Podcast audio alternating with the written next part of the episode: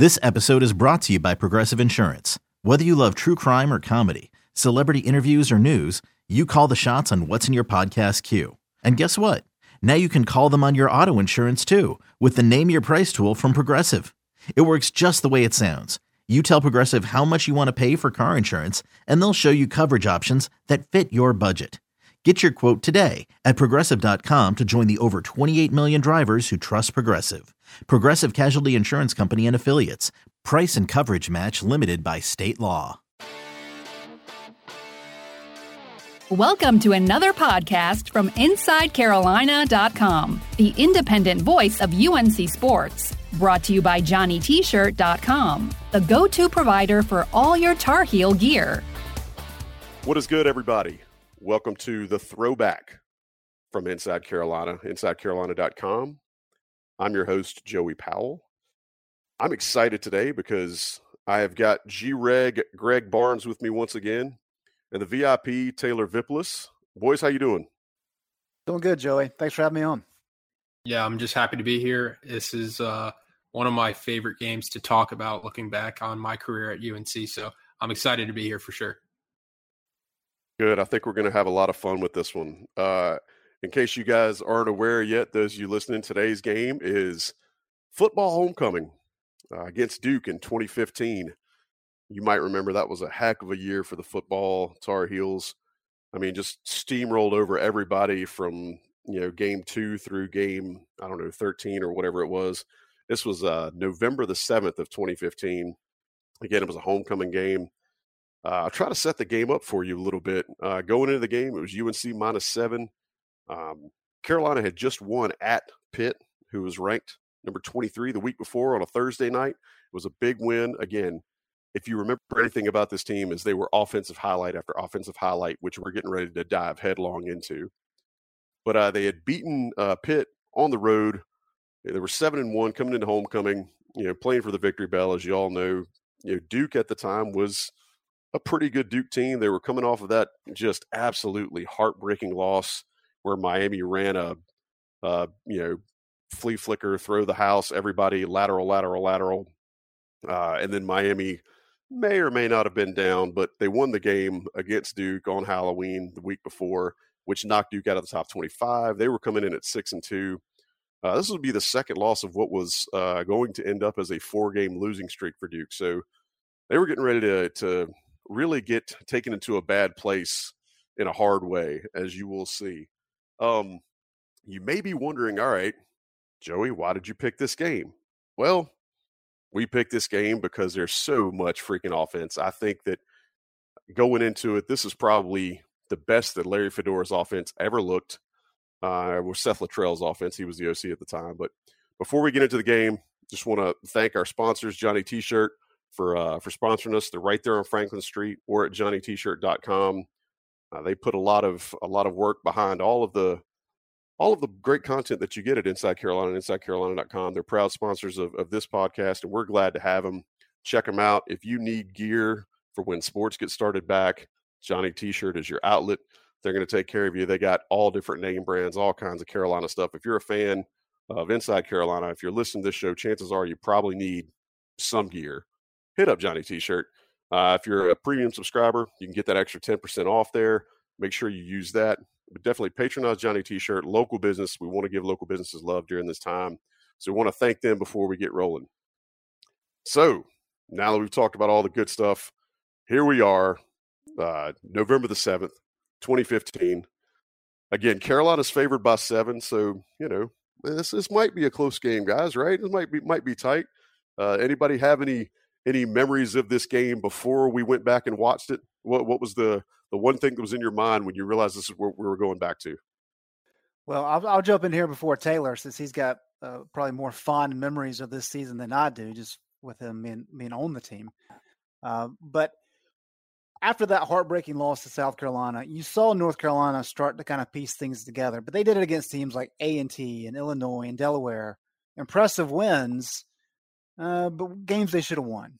And then, of course, the Georgia Tech game, which I think was the defining game of this year, down 21 zip, come back. And you're like, okay, well, what are we talking about here? That, that Coastal's not great. Can they string some wins together?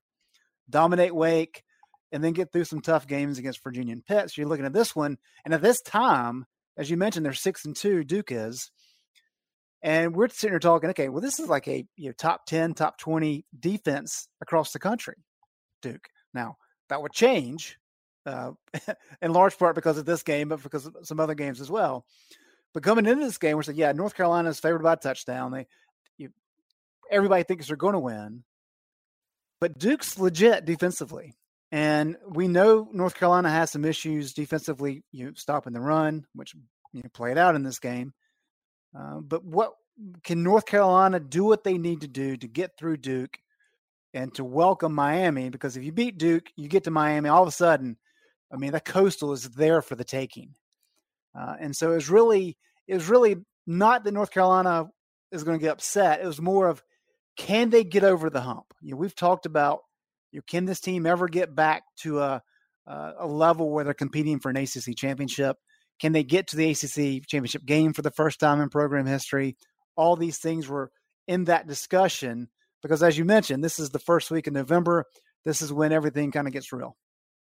Yeah, Joey. In hindsight, uh, I just wanted to make a quick point. When you said UNC was minus seven, that's a game I wish I put my life savings and took out a couple extra loans just so I could have bet UNC minus seven. Uh, I don't know. I don't know how they came up with, with that number. Looking at our offense, and obviously we proved uh, we proved that to be a pretty easy cover for anybody who backed UNC. But going off Greg's point, when we lost to South Carolina, um, I just remember sitting in uh, the meeting rooms as a team and there was there was no coaches and everybody kind of just came together as as uh like a family like you always hear teams say like we're a family we're a family but once we lost to south carolina the next day we came together like everybody kind of just looked at each other and was like you know we have to play at a higher level. And i think you started to see that week in and week out beating teams like a&t and illinois and delaware. And when we came back against georgia tech people started to buy in and you know do everything possible to take their game 1% better. Because if everybody took their game 1% better we were going to be collectively a better team. And i think when you just look at the talent that was on that team that was that was my biggest takeaway when i watched this game just how much talent there was on the field and how much talent we had that season and just coming into the Duke game, we knew we had beaten them, I'm pretty sure, by 25 at Wallace Wade the season before. And the way we were clicking, we knew that if we just went out and played our our level of football, like what we were expecting to play, like we would blow them out and it wouldn't even be close. So it for us, we weren't focused on homecoming. We weren't focused on the fact that it was Duke. Um, we weren't focused on you know how many wins we had in a row. We just knew if we went out there and played to our standard, the standard that we were trying to build that season, once we lost to South Carolina, that whatever team was in front of us, we were gonna just absolutely blow the doors out. And I think the best part about being on that team is that you know you got the same level of dedication from the starters to the backups to the walk-ons like the the kids on the scout team, we took it personal that year. We wanted to challenge these guys and make them the best team possible. And at the same time, we knew if we would push them in practice on the scout team, that we were more likely to get in games when you know they're so prepared and they're blowing teams out and we're up by 30 40 points by the time the fourth quarter comes around and that was a, chance for a lot of the kids who were on the scout team to show the coaches, hey, like we could play too. Um, so I think that's when I look back at this team from 2015, that's my favorite part about the team that the starters took it the the backups took it just as serious as the starters and this was really a full team commitment of guys just buying in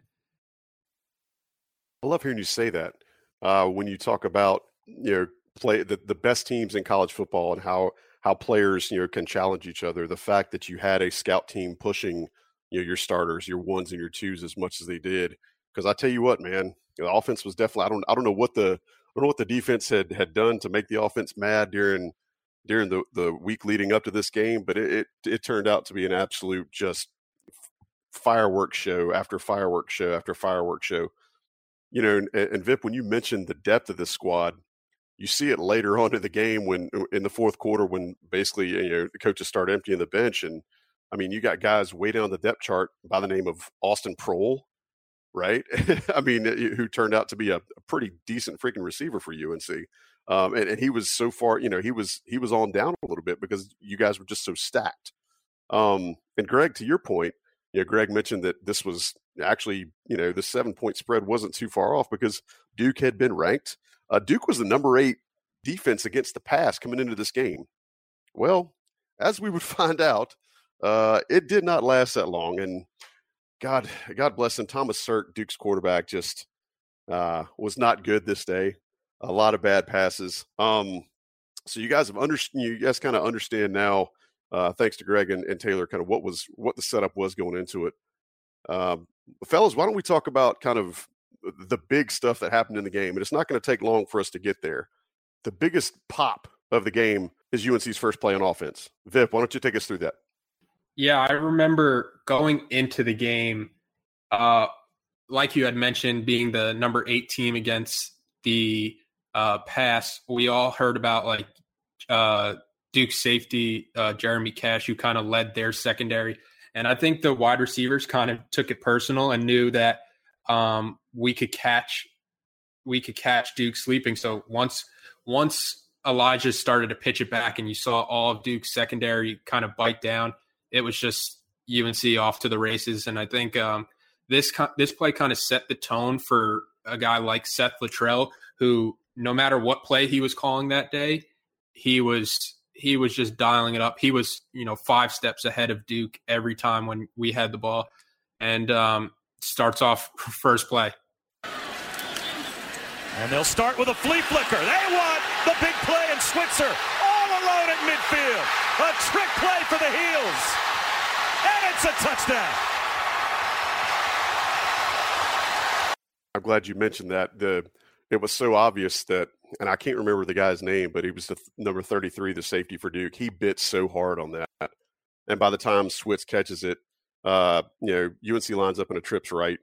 Uh, Switzer kind of walks, and you're kind of like he like he's gonna not really be part of the play, and then it just turns on to a go. And when he catches it, he's a full seven yards past the defender. Greg, from a writer's perspective, did, did you basically just pack everything up after that play and, and start writing your writing your post game?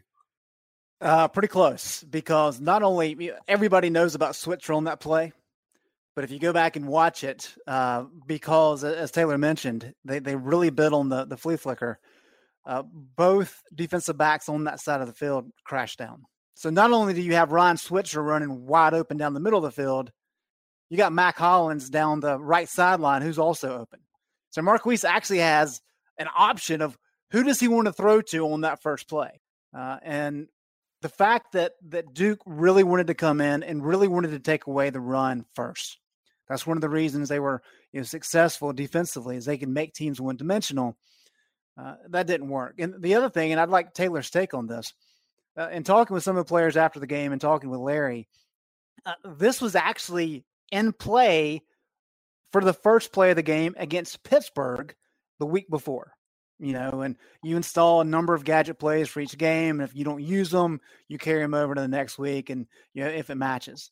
And so they had already had this in place uh, for that first play against Pitt, and because Pitt runs the quarters the way that they do, they decided not to use it and they held on to it. And so uh, Marquise told us after the game that when he walks in on Thursday and he sees that on the call sheet for the first offensive play, he's just beaming because he thinks there's the opportunity, knowing what they've learned about Duke during the the week of uh, game prep that maybe they're going to try to really crash down, take away Elijah Hood on that first play, and that would open things up.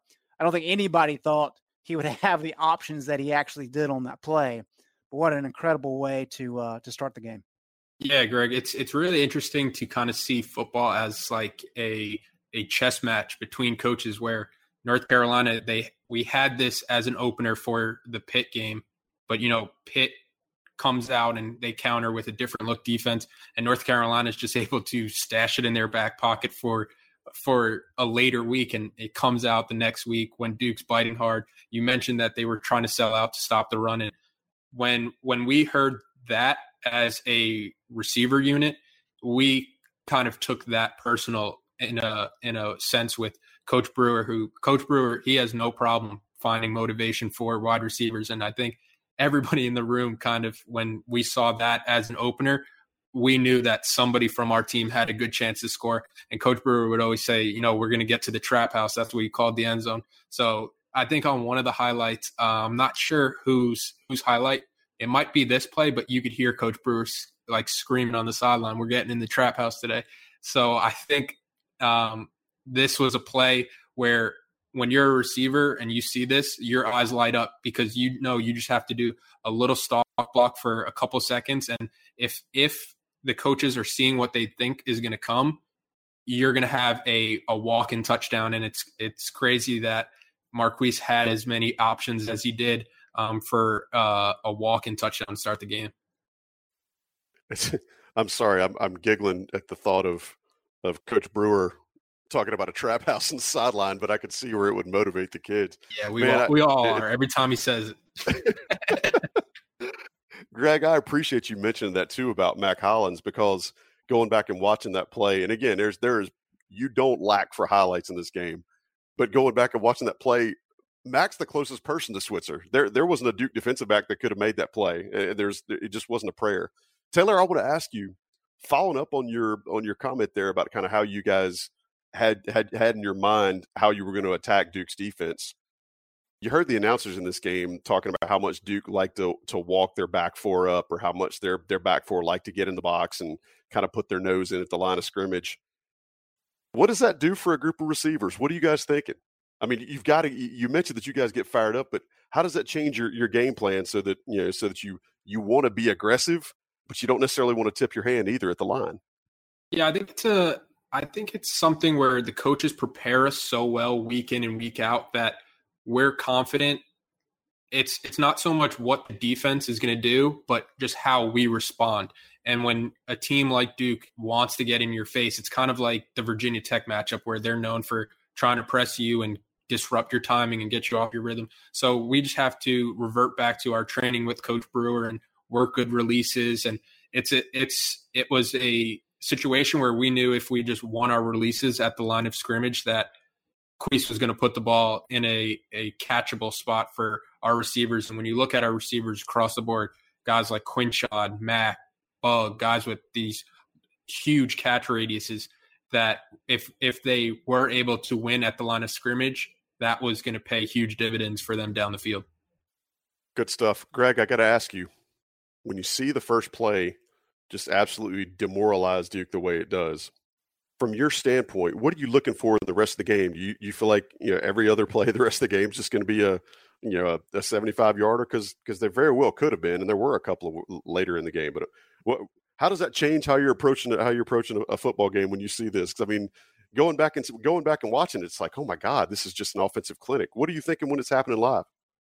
Well, when we saw that that first touchdown, we're thinking, okay, well, Marquise is is in this game. Uh, yeah, that was a, a heck of a play call. That was the first punch landed. But we've all watched so many Carolina Duke games over the years. Even when North Carolina won you know, 20 straight, a lot of those games were pretty competitive. Uh, and we, we knew Cutcliffe's a good coach. So I was really curious to see what happened on the on the next possession and and give Duke credit because they they drove down uh, you know, 71 yard drive, kicked a field goal. So you're back in it. But what really kind of changed things for me is that next possession uh, because TJ Logan, once again, this is a play where, where Duke, uh, I think it was uh, Devin Edwards, gets, gets caught on inside. And I don't know if he was he was trying to stop the run or whatever it may have been. Uh, but TJ Logan's able to get outside on the swing route and ends up being like a 50 yard pass play. Another, I don't want to say a, bro- a broken play, but another poor decision by a Duke defender. Uh, and once North Carolina scored on that that drive and it became 14 to 3 at that point i'm thinking okay this this could be this could get pretty ugly pretty quick. Williams wheel route down the sideline wide open tj logan. He's got to step to the 10 and he's brought down at about the five yard line. Devon edwards saved the touchdown First and goal, Carolina at the four. Well, defensive coordinator Jim Knowles was a little upset on that opening play of miscommunication. He's going to be again. It's corner and it's safety, and this is a concept Carolina runs a lot. Yeah, everybody talks about the offense in this game, and you know, rightfully so. They put up 66 points, but I think one aspect that kind of doesn't get talked about as much is the defense the defense's ability to respond after we had a couple early scores. So, like Greg mentioned, you know, Duke drives down the field um, after the first score, and that's usually like where a game can be be won or lost. And they go all the way down, and then MJ has a huge pass breakup. Des Lawrence has a huge pass breakup in the goal line, and it forces Duke to kick a field goal kind of changed the way that they're thinking. And now we're still we still have a lead when we come back out on the field and north and um, we come down the field score again. And i think the defense doesn't get as much credit as they deserve in this game for uh, a couple big stops to kind of let the offense keep building the momentum. Ajibi loses the football. North carolina gets the takeaway. Jeff schoettmer comes up with the recovery and it looked like Malik Simmons knocked it out. Disaster for Duke. Yeah, I think that's a great point. Is that you know the offense is sitting here just just you know big punch haymaker after haymaker, and the defense is making their share of plays too. I mean, you look down at the end of the game, and, and Duke Duke padded up some yards, but they didn't score a ton. Um, guys, I usually like to ask right in this part of the the podcast, you know, about the flow of the game. But really, it was just a UNC onslaught for the whole first half. I mean, I, am sitting here looking at my notes, and I've got uh, TJ Logan, very fast. Um, Duke's DBs cheat up a lot. I mean, it's this is the stuff that I, I don't remember seeing in real time. Am I missing anything when we're talking about the the wave and the flow of the game, other than just how how is how is Carolina going to score next? Well, Taylor mentioned this initially, I think it's spot on. He talked about the talent of this team one of the great storylines of this past year for North Carolina football is some of the incredible plays that the wide receivers made. Yes, they dropped some passes, but Dyami Brown, Dazz Newsome had some incredible catches against guys that were right on top of them. And what you saw watching this game in 2015 is that this was easy. I mean, Mack Hollins is running away from people. He's got five yards between him and the defender when Marquise hits him. Ryan Switzer was wide open down the middle of the field. Last play before half, you know, Bug Howard's got five yards of separation. Um, and so it really was. I mean, the, the, talent differential, especially offensively, was really on display. And not to downplay what Marquise did whatsoever, uh, but it really makes it easy on the quarterback when your wide receivers are essentially running free, even when guys are trying to defend them, to, to throw some of these huge pass plays for, for touchdowns. Yeah, I, I want to go to you real quick, Vip, but I, I'm I'm tempted to to point out two catches by by Bug in this game. One was at the 10:29 mark, where I mean, yeah, the defenders literally got his helmet in Bug's midsection. Bug hangs onto the ball for about a 15 yard gain. And then the one later in the game that isn't even a catch because he's out of bounds. He just makes a one yard gimme that, like just uh, Vip, I believe we call that mossing. Yeah. Is that right? Yeah. Yeah. yeah. exactly. Yeah, Bug had some of the best catches like I've ever seen from a football player. They're um, a good quick like quick little side note is Bug had the biggest hands I've ever seen from a receiver. I think he had to get his gloves like custom made from J Bone. J Bone can try to confirm it. Bug was either a 4XL glove size or a 5XL. And like his ability, we would like stay after practice and uh, be on the ball machine, and Bug would just be like as close as you can be to the ball machine, just making like unbelievable one hand catches. Like not only were they big, they were like extremely strong, and I think you saw that in with the back of the end zone and being able to just go up over the top of uh, smaller defensive backs. His ability to pluck the ball is something like I've never I've never seen before, and Bug has uh, Bug Coach Brewer calls a wide receiver freaks, and Bug lives up to that with his hands for sure. You know, as North Carolina football goes, I think Hakeem Nicks was always one that had the story about having really big hands for a receiver. Uh, but a five X man, I don't. Whew, that's that's that's otherworldly. Uh, do want to hope that our listeners, when they go back and watch this, just please take a look at those. It's around the 1029 mark for that bug catch, and then the one in the second half where he, he catches it out of bounds one handed. And I don't know if there's a ton of time spent on it, but it just the acrobatic nature and to Vip's point, the catch radius that he shows off in that is absolutely nuts. All right, boys, we've got a lot to choose from. Uh, major time. What would be your your timeless highlight of this game? I could start with that one. Uh, the timeless highlight for me would be Bug's touchdown before the first half, which kind of just put a a stamp on the game. And one of the reasons why I think I love that highlight so much is I'm not sure if you guys have seen it, but there's a picture of Bug celebrating with the student section, and it's like a packed student section. There's a ton of Carolina blue.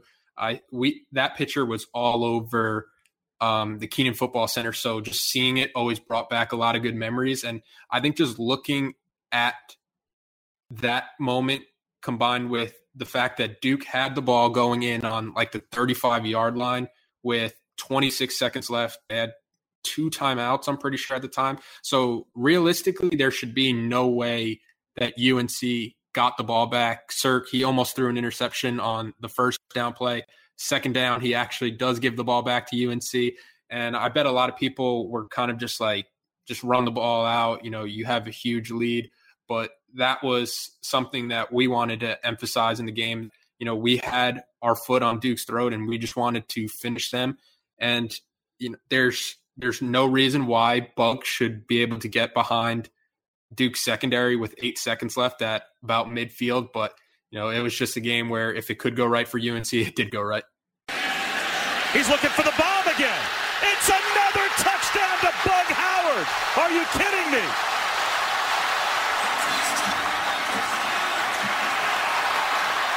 I'm so glad you brought up that photo. Uh, that was actually one of the things I made in my notes about the the thing that I remember about that game before watching it again. You're exactly right. Uh, you know, it's eight seconds left. There's no reason for anybody to, you know, to not get depth there. Bug just outruns the guy. Marquise throws a perfect ball, hits him right in the basket. But that photo, and I encourage all of our listeners go find it. It's it's Bug Howard standing there, his arms outstretched, facing uh, the tar pit, that student section, just kind of letting all of the letting all of the just the vibes just hit him because I mean you're absolutely walking the dog on your rival. Thank you for mentioning that, Vip. That's a that's a huge indelible memory. Greg, what do you got? What's your what's your timeless highlight of this game? Yeah, I think it's it's hard to argue with Taylor. I mean, if we're not talking about the the flea flicker to to open the game, it is how North Carolina finished. So I'll just expand on that a little bit. Uh, and even if, if, you go back just a few minutes, uh, you know, Duke had the ball at a fourth down and short. I think it was fourth and four, so maybe fourth and medium, inside North Carolina territory, uh, with two minutes and like twenty seconds left in the first half, and it was 24 to 10. It was a ball game. As good as North Carolina had looked early, Duke was in, was in position. You know, maybe if you can convert that, you go down, score. You're talking about maybe a seven point game at halftime. That really changes the dynamics of this game. Well, Cutcliffe elects to punt, wants to depend North Carolina down, which they do. I think North Carolina got the ball inside the 10. But then three plays later, uh, with a minute and a half left to go in the in the second quarter, Marquise finds Mack for a 75 yard touchdown, and that's that's really the one I was talking about, where Mack just blows by the defense. And then what happens? You you kind of get into what Taylor's talking about. North Carolina makes a good defensive stop. Uh, Dominic Green had the interception, and then and just you know a couple plays later, you have the the touchdown pass to Bug Howard. So in a minute 30, this game went from being 24 to 10 to 38 to 10 and being over. And so just a quick strike uh, opportunity of this offense and to do it the way they did it there in the final minutes of the second quarter, I think is what what every offensive coach kind of dreams about. Yeah, going to back to Max touchdown, I think that the bug touchdown was awesome, but I think the Mack touchdown was my favorite moment from the game just because of how close I was with Mack. And when I say like the wide receivers took this matchup personal and we were kind of offended that Duke was going to try to press up against us, like Mack Hollins, if Bug has the biggest hand I've ever seen, Mack Hollins is the fastest wide receiver I've ever seen.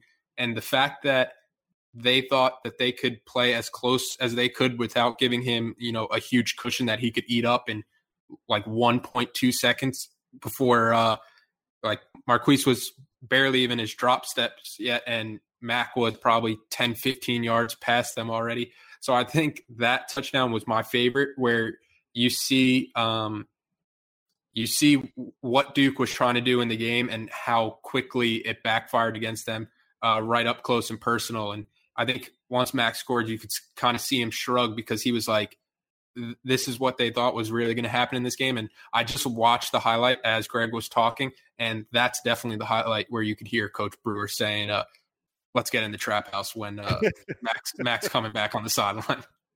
Play action for Williams. He wants the bomb again. It's there on time. Mack Hollins touchdown.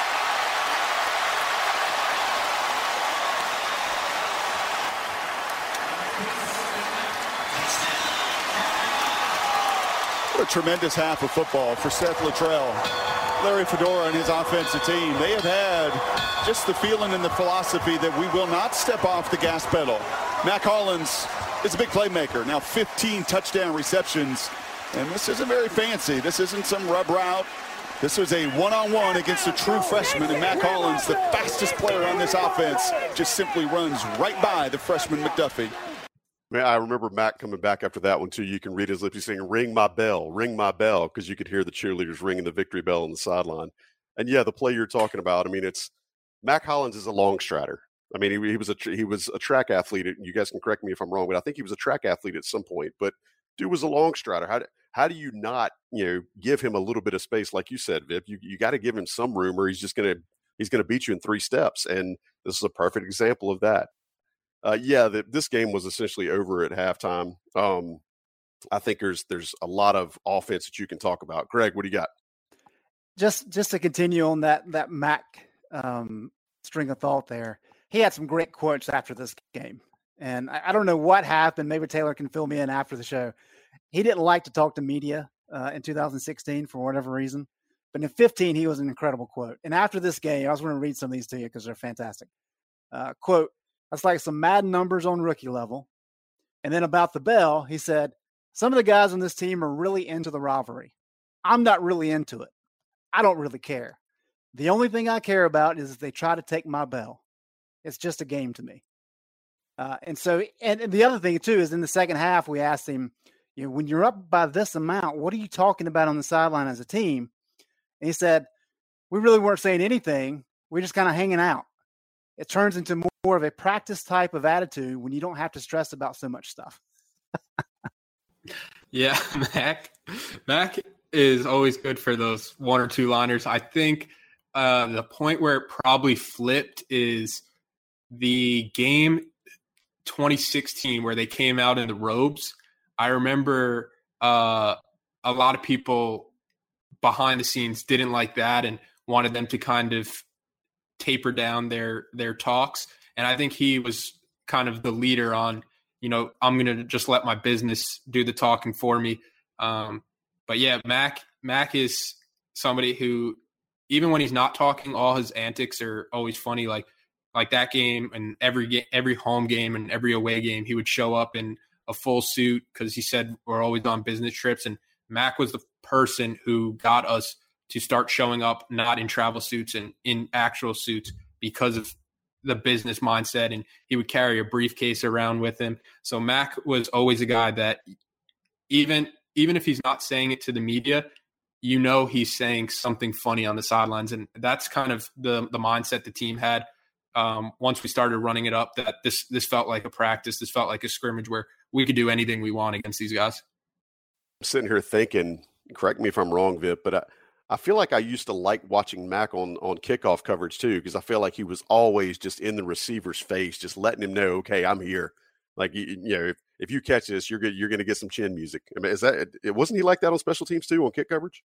Yeah, he he coming from being like a walk on, he takes everything personal when he's out there on the field.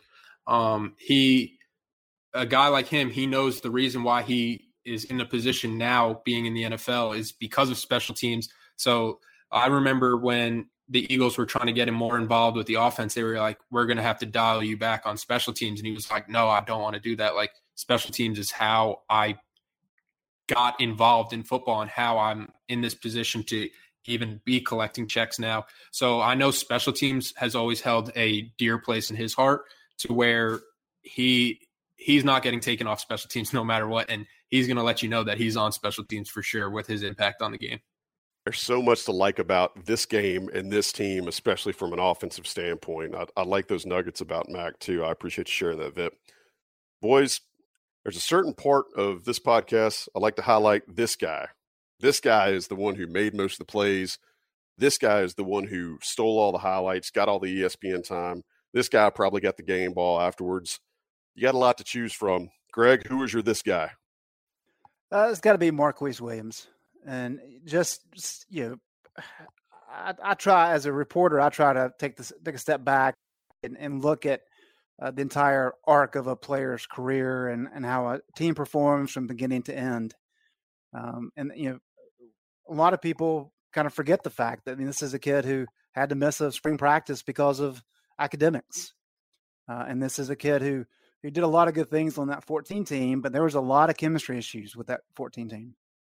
And um, you know, one of the things that that Vip talked about early in this podcast is how kind of uh, united this team was, and everybody was in. And a lot of that was because of how they handled their business in the off season, and they corrected some of those issues uh, that that popped up in, in 14. And I think Marquise was really at the front of that. And so to see this guy go from a, a player who they weren't sure if he could play quarterback at this caliber when he was a freshman. They knew he was an athlete, but they weren't sure if he was a quarterback. To uh, and you know he he gets to this season, he has the game that he had against South Carolina, and everybody's like, "This is just not going to work." You know the whole situation against Delaware, where where Mitch comes in for him in the second half, and that controversy started up. Um, for him to to have a game like this, and this wasn't the first one, but this really was. You know, for me, probably the first half of this game is the best offensive half that I've ever covered. And he was the the keystone of that. Yes, the wide receivers were good. Somebody had to get him the ball. And one of the reasons that teams wanted to try to stop the run is because Marquise was so good in the run game. And so for him to really have kind of this resume type game against an in-state opponent, against a rival, this is a kid from Charlotte, um, I, I, think was really special. And it's fun to see him. And in hindsight, you kind of take him for granted a little bit, but just seeing what he did in that first half, especially, uh, I think you have to give game ball to him. Yeah, I would definitely have to say Marquise when you look at the stats he put up. You know, he was the heart and soul of the 2015 team.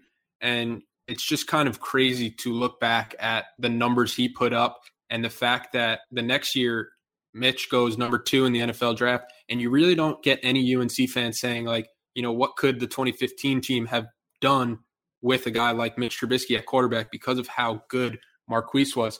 So it's hard to give the game ball to anybody um, besides Marquise when he doesn't turn the ball over. He throws for almost 500 yards. He's he kills them on the ground.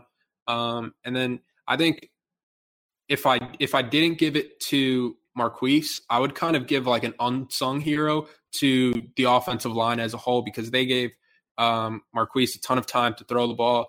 The running lanes for guys like TJ and Queese and uh, Elijah and even Mitch. When Mitch comes in, you could see the the gaps that the offensive line was creating behind a guy like Landon Turner. But um, in terms of the star power in the game, it's it's Marquise Williams all day. I don't think anybody would argue with with Queese being the face of the game. And I'll go ahead and tease a little bit. Uh, we are going to talk to Marquise after the break in what we like to call the post game. So stick around for that. Uh, guys, just to be a contrarian here, I'm going to give uh, the this guy to Seth Littrell. Um, just because you guys both picked Marquise, and I want to try to shake it up for our listeners a little bit. But uh, I feel like Littrell this game, a lot of play action, just play action, play action, play action. Duke didn't know whether to sit or or, or wind their watch, um, and it was it was one of these deals where you know he took advantage of what Duke was giving him, but he also made Duke pay when they tried to get aggressive.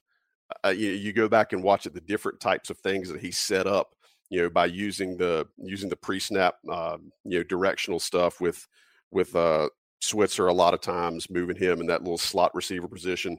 Uh, you know, the first uh, running touchdown that Marquise had, all the action goes to the left. You know, and, and Queese, who was a great athlete, but you know, just kind of sauntered into the end zone because all of the all of Duke's you know back seven bit on the you know on the action pre snap. Uh, so I want to give it to Seth Littrell, but again, I'm I'm not going to argue Marquise either. Just to give you Marquise's stats, since you guys were teasing a second ago, he went 23 of 35 for 494 yards and four touchdowns. Didn't play in the fourth quarter. Had 400 yards in the first half. Uh, it, it was an absolute onslaught offensively not to be outdone, you could have gone with Mack Hollins, five receptions for 165 and a touchdown. And also, you know, uh, saw many of his fellow receivers visit the trap house that day. It was absolutely a, an offensive, just just nuts, nuts day. Keep your eyes on number three in motion. There goes Ryan Switzer. Instead, quarterback run and a walk in for Marquise Williams. Another touchdown for North Carolina. And he now breaks the record. All-time 80 touchdowns responsible for in his career with the Heels. And guess who they run behind? Get that movement, man. Run right behind your big fellas. The right guard, Landon Turner, 330, delivers a knockout punch for Marquise to run behind. Going off your point about Littrell, I think one thing, if fans rewatch this game, that I think they should kind of consider moving forward – um, a lot of times fans don't like when UNC is running this kind of horizontal type offense with swing passes or wide receiver screens. But I think you can kind of see in this game what that does to a defense when you're able to stretch them out horizontally. Because if you're able to swing a ball out to a wide receiver in motion and pick up maybe three, four yards, that's just as good as getting a three, four yard rush on first down right up the middle. And I think when you are able to stretch them out, kind of like Littrell was able to do with the screens and the swing passes with a guy like Marquise Williams. That just opens up the field and it opens it up the middle. It opens them up vertically when you're starting to think about more responsibilities on outside the numbers. Yeah, I'm glad you mentioned that. It's you know, it's a marathon, not a sprint, right? I mean, there's the game within the game, but it's also it's every play doesn't have to be a touchdown, even though in this game it felt like it kind of was. All right, guys, what did rewatching this game make you feel? You know, there's going to be some stuff that maybe you saw that you didn't remember the first time. Greg, I know you threw out a couple of things earlier, but now as we're wrapping up, wrapping up the show, you know, what kind of stuff did did you feel here that maybe you didn't think the first time? Vip, I want to start with you. Maybe maybe watching this stirred up something that you you don't remember that you felt when you were on the sidelines. What do you think? Yeah, my the biggest thing that kind of jumped out to me is that I don't remember ever punting. And I could, I when I watched back the game, Joey Mangili had two punts. It was just a game where it felt like we scored. It, it felt like a game we just scored every time we got it. So I don't ever remember punting. Um, I don't even really remember Nick Weiler even kicking field goals. It felt like every time we scored, it was just touchdowns and just a touchdown onslaught. And then I think rewatching it, this was kind of outside of the Delaware game, just because it's a FCS level opponent, this was kind of one of the first games where I think people could see what Mitch could do. Um, he he brought a great deal of running. He makes quick decisions as a passer, and I think this was kind of, you know, he's he only throws five passes, but he goes five for five, and I think this was kind of a a big confidence boost for him on top of the Delaware, on top of everything he did leading up to the 2016 season. That if when his time was up, he was ready. And you could see another another one of my favorite things about this team is like when Marquise scores a touchdown or Marquise throws a touchdown, Mitch is the first guy over there celebrating with him. And when Mitch scores a touchdown, rushing the ball late in the, I think it was the fourth quarter, Marquise is the first one celebrating with him. So, like I said before, like family gets thrown a, around a lot when it comes to football and when it comes to teams. But this team, you could kind of see it when guys are scoring touchdowns, who's celebrating with them, how happy guys are for each other's success. And I think this was kind of not the starting point, but one of the points where I remember watching Mitch play against FBS level competition, being like, this guy's going to be really good. Glad you mentioned that. Yeah, he got in, went five for five. Uh, basically, fourth quarter was truth time. He uh, he goes in, and, and even one time, I think he was retreating And one of the things that we saw was he was so good throwing on the move. You got to see that a little bit in this fourth quarter. Greg, what about you, man? What what did this rewatch make you feel? Well, to be honest, it really within that season, it made me think this is the first game that made me really think, okay, if this team gets to Charlotte, they can compete with Clemson. We knew Clemson was a powerhouse offensively, uh, but the way North Carolina executed uh, really made me think, okay, well, th- this could this could be interesting if they can they can continue this. And kind of to, to build off what Taylor said, you know, as a reporter, when it gets to be 38 to 10 at halftime, that's good for me because what that means is the entire second half, I can start writing. So I'm not there three hours after the game finishes. I can actually get home a little bit early. Uh, and so you, you don't, I mean, you still pay attention. You don't pay attention as closely. And I think rewatching this game and, and you having the ability to see it on TV as opposed to watching from the press box as well, is you really see the joy of the players. Um, and one thing that a lot of coaches talk about, and I firmly believe it, the more success you have and the ability to get in your number twos and your number threes to let them enjoy some of the game and have some success and everybody to have that camaraderie. I think that's excellent for the program. That that's great for everybody involved. And you can just really tell everybody enjoyed it. And so that that's that's fun to watch. That's what college athletics is about. And I, I think that really helped this team close the year very strong. Um, you know, didn't close exactly the way everybody hoped, but the fact that this team was able to get a, a coastal title and get to the ACC title game is just a, an incredible year. And while this wasn't the game necessarily that jump started it, I think this was a game because of that seven point spread, because it was Duke, because they had been in the top 25. This is one you you went into not knowing exactly how it was going to go, but you were able to really enjoy how it finished. Going off Greg's point about you know how much we enjoyed it. I think one of the best things to see when you rewatch it, if you're sticking it out in the fourth quarter, which I would recommend everybody doing, is that you know we're up. I think we were up like 35 in the fourth quarter, and when Mitch is in, we're still going for it on fourth downs, which is kind of funny to me to see a team going for it up 35 in the fourth quarter. Um, but I think that just kind of goes to show the mentality that we had that year. It was it was we were trying to run over everybody um, we didn't care if we were going for it on fourth down. If if you don't like it, stop us. And um, that's that's one of one quick point I kind of just wanted to mention. That's kind of funny to rewatch just how much we're going for it on fourth down when the game is you know way way way way decided already. Hey, hurt feelings don't matter. That's just that's that's part of, that's part of rivalry football, right?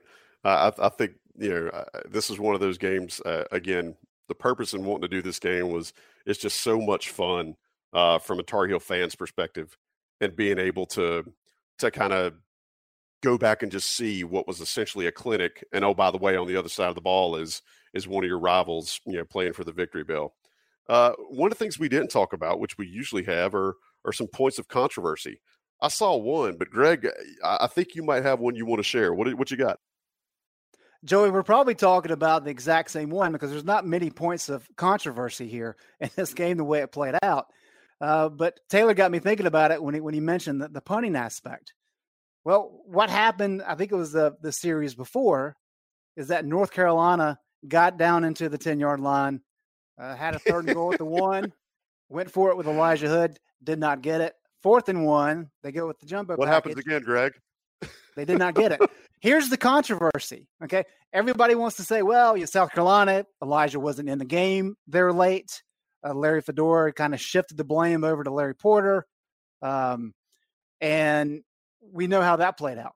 But in this particular game, it wasn't the fact that Elijah didn't get in, it was that Larry Fedora, because of the, how the game played out, Larry admitted in his post game press conference that he did not realize it was fourth down. He thought it was third oh. down uh, for whatever reason, and he did not understand yeah. that it was it was fourth and one instead of third and one. So he went for it, didn't get it, and I think that kind of speaks to the point that some of these games that we see are so close, and there there are critical decisions made on a split second, and if the game is close, they all blow up. All these situations blow up. But when you're beating the doll crap out of your rival, nobody cares. Nobody pays attention. And if that was a close game, he would have been skewered for that. Thank God for a blowout. Yeah, you're exactly right. That was the that was the one I was I was actually going to mention, but you know, didn't want to. I didn't want to sully the, the feel good of this of, of this podcast, but you're exactly right. This is one of those where if if you don't hang 66 on Duke, and you have your coach saying he didn't know it was fourth down, you know what kind of column are you writing for Inside Carolina the next day? You know what I mean? Um, what or, or what is what is anybody saying the next day after the game? Yeah, nothing good. yeah, that's uh, that was definitely um, if, if we're going to pick nits, I definitely think that that that would probably rise to the top.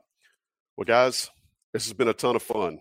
Uh, last chance. Anything that maybe we should have talked about that that just has to be mentioned before we put this game to bed? Vip, you got anything?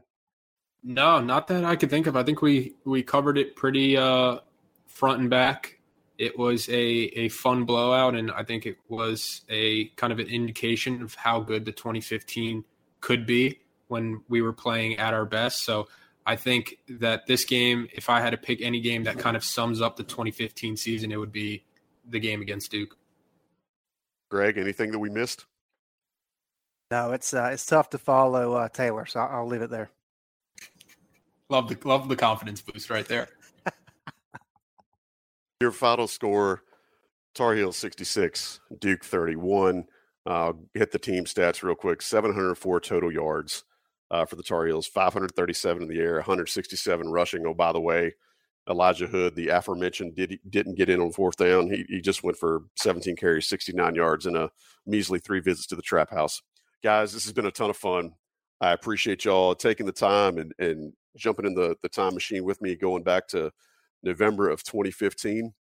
Uh, I want to tell our listeners just stick around after the break. We're going to talk to Marquise Williams, the guy who absolutely just flooded the stat books and the record books in this game. We talked about him earlier. We're going to have some time with him in the in the post game here. Want to give another shout out to Johnny T-shirt for sponsoring. Be sure you check them out, johnnytshirt.com. Use your Inside Carolina premium subscriber uh, discount to get your extra 10%. Um, thank them for sponsoring when you if you go into the store. Thank them for sponsoring us. We certainly appreciate it. Uh, thanks again to Taylor Vippolis, Greg Barnes. Uh, we'll check you guys on the other side when we talk to Marquise Williams. Okay, picture this: it's Friday afternoon when a thought hits you. I can spend another weekend doing the same old whatever, or I can hop into my all-new Hyundai Santa Fe and hit the road. With available H-Track all-wheel drive and three-row seating, my whole family can head deep into the wild. Conquer the weekend in the all-new Hyundai Santa Fe. Visit HyundaiUSA.com or call 562 for more details. Hyundai, there's joy in every journey. Introducing the two-way V4, where groundbreaking fuel cell technology meets fresh foam cushioning for the ultimate performance. With fuel cell, each step feels explosive, delivering unparalleled energy return. Paired with fresh foam, experience maximum comfort throughout the game. Its lightweight textile upper offers support and breathability without sacrificing agility. Whether you're hitting the clutch shot or locking down the opposition, the two-way V4 gives you the tools to play at a high level. Learn more and purchase the two-way for yourself at newbalance.com. Thanks, Joy. Thanks, Joy. All right, guys, you're now officially in the post game show on the throwback. And as we talked about earlier, you heard Greg Barnes brag about him. You heard Taylor Vippolis brag about him. You heard me brag about him because he was essentially a video game in the 2015 UNC homecoming game against Duke.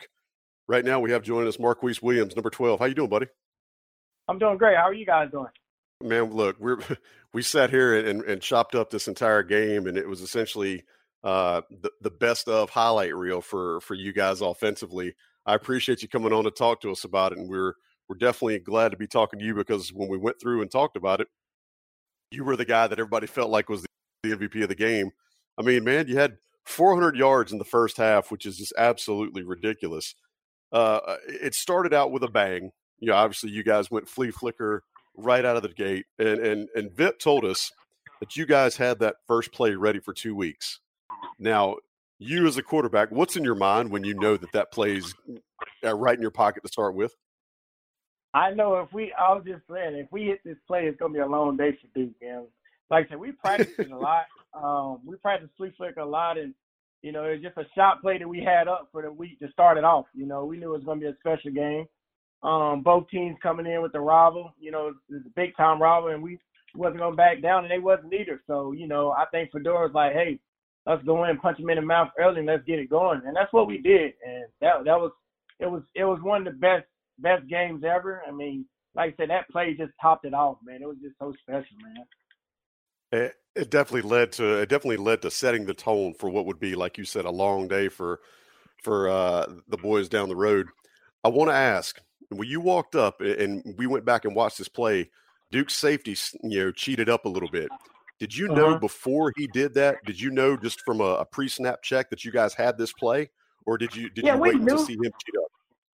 Well, we knew that he was always wanting to cheat up in the box because our run games was so strong. Strong, so it was we knew that he wanted to cheat up in the box, and we knew that you know he was he was a good player, but you know he he wanted to stick his nose in his nose and everything. So we found a way to hey, okay, since he wanted to stick his nose in something, we're gonna give him something to stick it in. So, so like I said, we we caught we dialed up a play that that was man, it was just spectacular. Honestly, I mean, it was a great play call and you know great preparation during the week where we had dialed up for that play coming in the first play of the game, and it got our fans into it. And that's the thing, you know, you want to get your fans into it, you want to have them going, have them rolling. So man, it was just it was special for us, man. It was real special.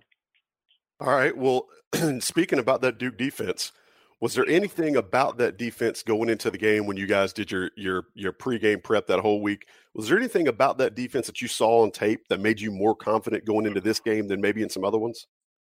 Well, it it just went through the preparation in the game. I mean, the preparation was so good for me. Um, studying film all throughout the throughout the week. Um, just preparation, honestly. I mean, I just I knew that you know this is a big game for us, and we were we were starting to get on the road and you know, it was it starts with me. You know, the pre- preparation I do is going to take us a long way, and that's the biggest thing. So, with that being done, I mean, it was it was it was just good for us. And I, I just I was excited for that opportunity to go out there and, and showcase our fans. You know, the hard work we did during the week, and it was fun, man. It was it was a lot of fun. It definitely felt like you guys were kind of just letting it all out, kind of getting out some frustration and you know, I, I gotta I gotta think that that this was kind of scout team esque for for what you guys were doing to Duke to a certain point. You specifically, twenty three of thirty five, four hundred ninety four yards, four touchdowns, uh, and that was without playing in the fourth quarter. I gotta ask, when you're you're putting up video game numbers like that in a game and you're in your flow, does your mind get a little bit greedy? No, honestly, I mean, it just I just felt like I was just on point. It was like probably one of the best games of my career. You know, that goes from like a lot of highlights I had, but man, that was just one of the best games I ever had. I mean, I mean, I couldn't miss, and it wasn't just you know trying to feel cocky or anything or being you know just being just being honest. I just couldn't miss, and that just goes from my teammates, man. It wasn't just me. It was Quinshad, you know, Ryan, Bug, TJ, Elijah, Fritz, uh, Kendrick, uh, Landon, uh, Lucas. I mean, it it was so much into it that we just knew that man, this was our time. It was our time, and you know, we just got tired of exchanging the bells and going back and forth with them, and you know, it was just like, hey man, we we need to go out here and set the tone, and we set the tone, man. We set the tone, and man, it was it felt good. Honestly, it felt so good, and and I just I, I wish I could just go back and play that game again, man. It was so fun. I know about sixty thousand Tar Heel fans that would that would be all about that too. Uh, yes, what, sir. Yes. In a game like that, at what point did you know that oh this is going to be a whooping? I mean, you mentioned on that first play you knew it was kind of kind of be long for them, but uh-huh. but you just you you were just telling us that you know you felt like you were just on that day. At what point in the game yeah. do you realize oh this is mine? Well, like I say, like I just there was a point in time I was like I broke Bryn record at the completions in the game, and I'm like, you know, dang, like, you know, usually I'm a, I'm a probably throw one in the ground or you know overhead somebody, but man, I'm hitting them today. It's like, okay, I'm hitting them. We own run game is strong. Elijah and TJ are just turn it up. I'm like, yeah, this is our game. It's, this is our game. I mean, whatever we called that day was on point, man. I mean, we called whatever, and it, we was just ready. I mean, inside zone read, you couldn't stop us running the ball. Outside zone read, bubble passes, whatever the case was, we were just on. And I'm like, man, this is it for us. We we we this is this is the game. This is the game. Like we probably play we play play like a complete game with special teams and everybody. We were just on, man. Williams looking end zone again. Bobbled, caught, Carolina touchdown. Quinshad Davis gets into the end. The 23rd touchdown catch of Quinshad Davis's career. You're all over it. I think that going back, you know, when we we watched it back, I'm not sure it was everyone, but I'd be willing to bet a majority of the 12 incompletions that you had statistically that day. I think at least half of them were throwaways because you didn't like what you saw. Um, going yeah, back and looking at it. Definitely, definitely, man. I, that was that was a lot of it too, but man, that that goes with the name of the game. So man, but yeah, man, that was man. Honestly, man, just giving me chills thinking about it right now, man. That game was just special. It was a special game. So let let the let the listeners know in a game like that where you guys are just absolutely, you know, on, you're you're you're just absolutely on tilt. You're on fire. Everything you do is working. What's it like on the sidelines with you and your teammates? it's a lot of excitement, a lot of fun. When you're winning and you're winning for UNC, I mean, it, that's that's one thing you want to do is win for them, man. Because I mean, honestly, we got some harsh fans. When you lose, they're gonna tell you. But the best feeling was just being with our just being with our um, teammates on the sideline. It was just like, man, everybody was so happy. You know, walk-ons, everybody so happy because I mean they knew they played a big role in it. And when everybody's playing a big role, like say the preparation of just what we did during the week of practice, I mean, it was so awesome. And for everybody to hold that bell, for the seniors to get that bell, and you know, for the the legacy just to keep going, the bell, the the arrival of that bell is something special for us. So I mean, it was it was just a lot of excitement on that sideline for us. Definitely a cherry on top. It was neat to see, and Greg pointed it out yesterday. A cool thing about this team was you guys were all so united and that really Mhm. that really resonated in everything you did. Even in the fourth quarter, after you you'd long been out of the game, Mitch goes in, goes five for five, and, and gets a touchdown, Mhm. and, and you're the first guy there to celebrate with him.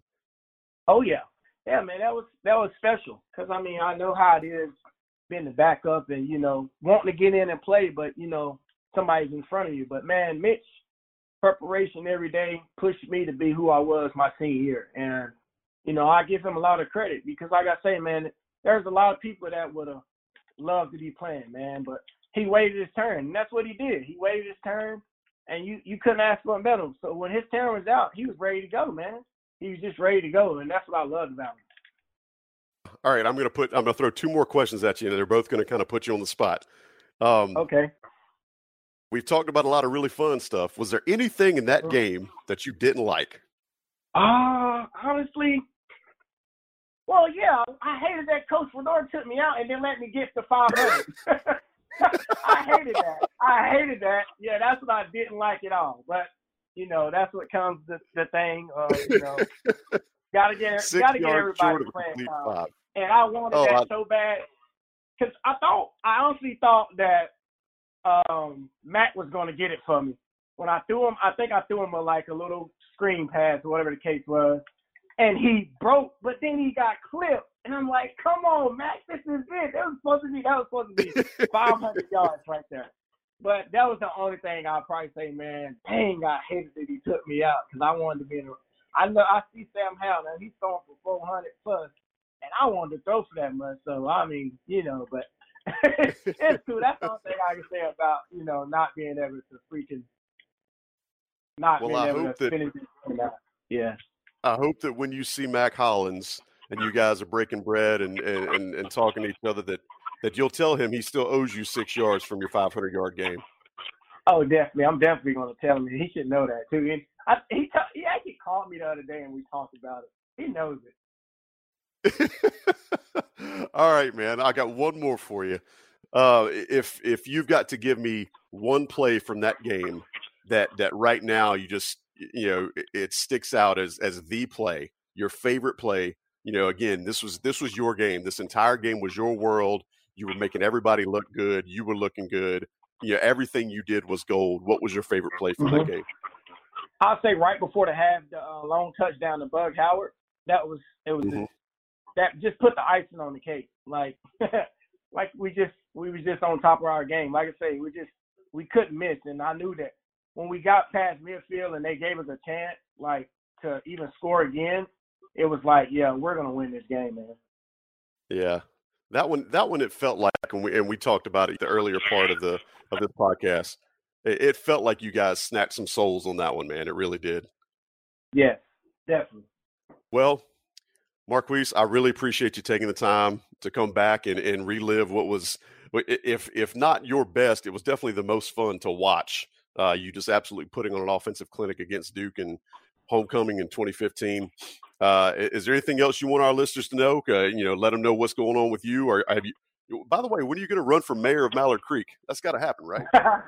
Ah, man, I, I'm not gonna worry. I get, I, I'm trying to wait things out. Honestly, I've just been just trying to see, you know, what's the next step. If I'm gonna go back to the XFL or if I'm gonna, you know, get into coaching. You know, uh, I would love to get back at the, um, you know, at UNC where it all started, and try to try the GA or wherever the case is. And, man, just just to get back in it. So just the way if, if it's if it don't work out with my career, I wanted to get in coaching, man, because it means a lot. Well, at least you'd have one fan right here, and I know a lot of folks listening to us would be would be very much proponents of that. So we're definitely going to wish you the best of luck with, with whatever your next step is. Hope you're staying safe Thank right now. Really, really appreciate you taking time to talk to us tonight, buddy. Hey, thank you so much for having me, man. And hey, any more games you want me to reminisce about, just let me know. I'm here. and just give me a call, man. I really thank you guys for honestly just still keeping in touch with me, checking up on me, and still, you know, being a fan of, you know, Marquise, but on the field, but off the field. And I really, like I said, I really appreciate you guys. Thank you so much. All right, buddy. Y'all, that's Marquise Williams uh, helping us break down his part of the Duke Carolina 2015 homecoming football game. And once again, we want to say a special thank you to Johnny T shirt for sponsoring us. So we appreciate you guys listening. We'll catch you next time on the next episode of The Throwback here on Inside Carolina. Thanks for listening to another podcast from InsideCarolina.com. Brought to you by JohnnyT-shirt.com. Where to go for your next Tar Heel gear purchase. You can now relive the best moments of the UEFA Champions League 24 7. The UEFA Champions League channel is a new 24 hour streaming channel serving non stop goals, highlights, and full match replays from the world's most prestigious club competition. Reminisce on your favorite moments, legendary players, and brilliant goals with the UEFA Champions League channel streaming around the clock on Pluto TV and the CBS Sports app.